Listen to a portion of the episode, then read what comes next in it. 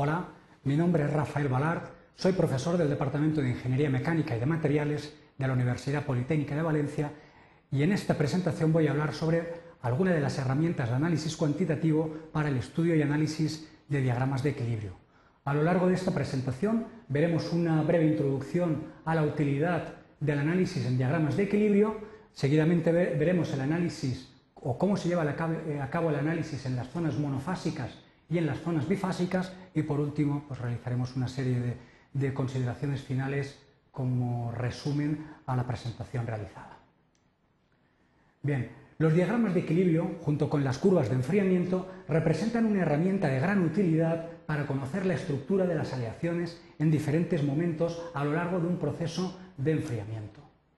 Por otro lado, el empleo de técnicas microscópicas nos aporta una gran información sobre todo desde el punto de vista visual, que permite pues, conocer la estructura de las aleaciones que forman parte de un diagrama de equilibrio. En este sentido, es importante disponer de algún tipo de herramienta no solamente útil a nivel cualitativo, sino también a nivel cuantitativo, que nos permita analizar los diagramas de fases. Entre otras cosas, que nos permita cuantificar la proporción relativa de las fases y de los microconstituyentes estructurales.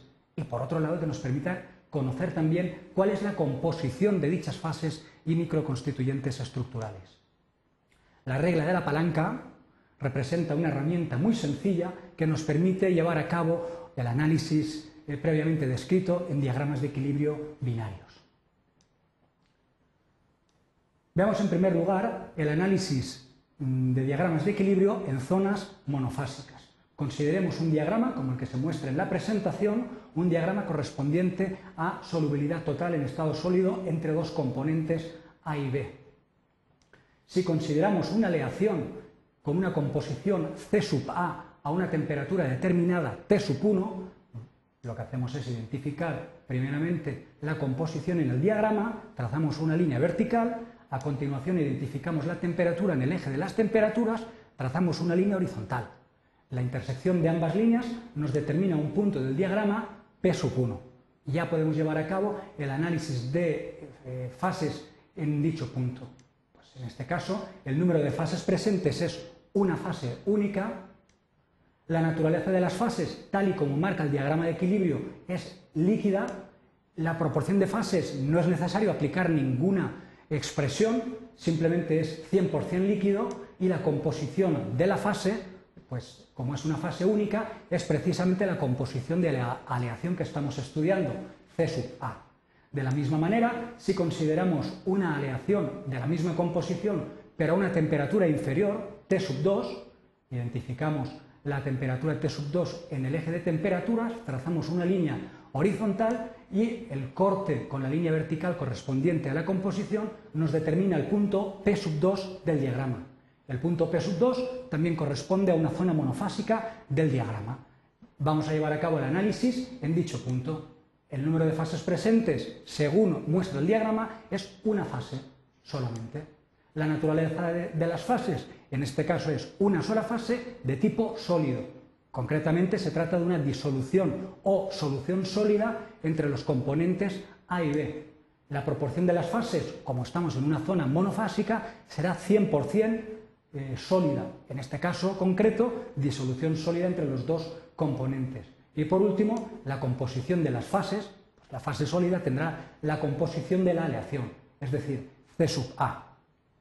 No obstante, el análisis en los diagramas de equilibrio en zonas bifásicas es algo distinto. Consideremos el mismo diagrama descrito previamente, la aleación de la misma composición, pero a una temperatura T sub 3 identificamos la composición, trazamos una línea vertical y buscamos en el eje de temperaturas la temperatura T sub 3. Trazamos una línea horizontal y el corte de ambas nos determina el punto P sub 3 del diagrama.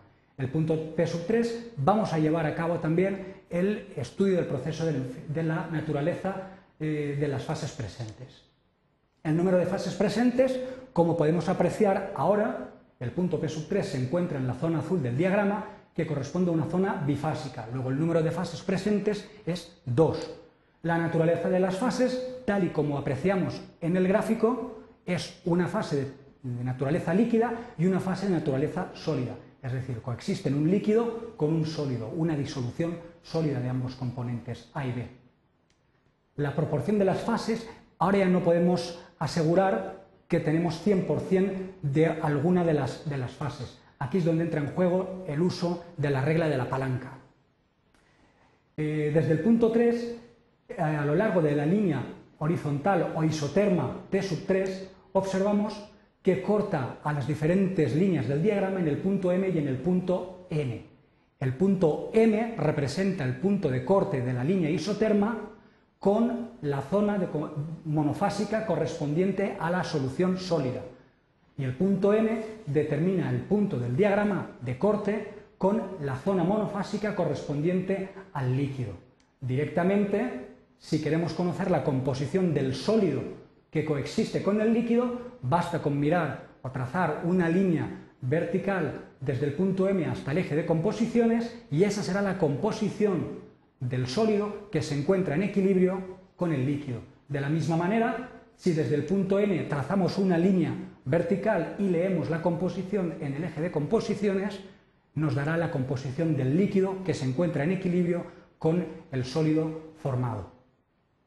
Estos segmentos M y N van a representar la base para la construcción de una figura geométrica que emula una palanca y que es la base para el cálculo de la proporción relativa de cada uno de los componentes. Así pues, representamos la información en, un gráfico, el segmento M, a la izquierda del segmento M tenemos la solución sólida alfa con una composición que hemos descrito previamente como composición de la solución sólida alfa. Si desde el punto 3 con la composición C sub A nos desplazamos a la derecha, encontramos al líquido con su composición formando un segmento N. Pues la, regla, de la palanca establece que la proporción relativa de cada una de las fases es proporcional al segmento opuesto, presente en dicho esquema. Así pues, la proporción relativa de solución sólida alfa, si tenemos en cuenta que la solución sólida alfa se encuentra a la izquierda de la aleación objeto de estudio, según la regla de la palanca, su porcentaje relativo o proporción relativa será eh, proporcional al segmento n, de tal manera que podemos estimar la proporción relativa de solución sólida alfa como el cociente entre n y la suma de los dos segmentos, n más n. Eh, expresado en forma de las composiciones sería el segmento n que representa la composición del líquido menos la composición de la aleación objeto de estudio, dividido entre la suma de los dos segmentos, n más m, que corresponde a la composición del líquido menos la composición de la solución sólida alfa. De manera idéntica, podemos estimar la proporción de líquido presente. En este caso, como el líquido se encuentra a la derecha de la aleación objeto de estudio, la proporción relativa será proporcional a su segmento opuesto, es decir, el que se encuentra a la izquierda el segmento n, dividido entre la suma de los dos segmentos. Expresado en forma de composiciones, sería igual a C sub A menos C sub solución sólida alfa partido el segmento formado por la composición del líquido menos la composición de la solución sólida alfa. Por último, definir las composiciones de las fases que coexisten. Ya lo hemos descrito previamente. El líquido tendrá una composición equivalente a C sub y el sólido, la disolución sólida, tendrá una composición equivalente a la eh, observada en el diagrama de equilibrio, eh, trazando la línea vertical por el punto N. Bien, una vez vista la utilidad de la regla de la palanca, vamos a realizar una serie de consideraciones finales sobre la utilidad de esta herramienta. La regla de la palanca, como hemos podido comprobar, es una herramienta eh, que permite llevar a cabo el análisis de fases y microconstituyentes estructurales en diagramas de equilibrio binarios. Se trata de una herramienta que no solo es útil a nivel cualitativo, sino que también nos aporta información a nivel cuantitativo.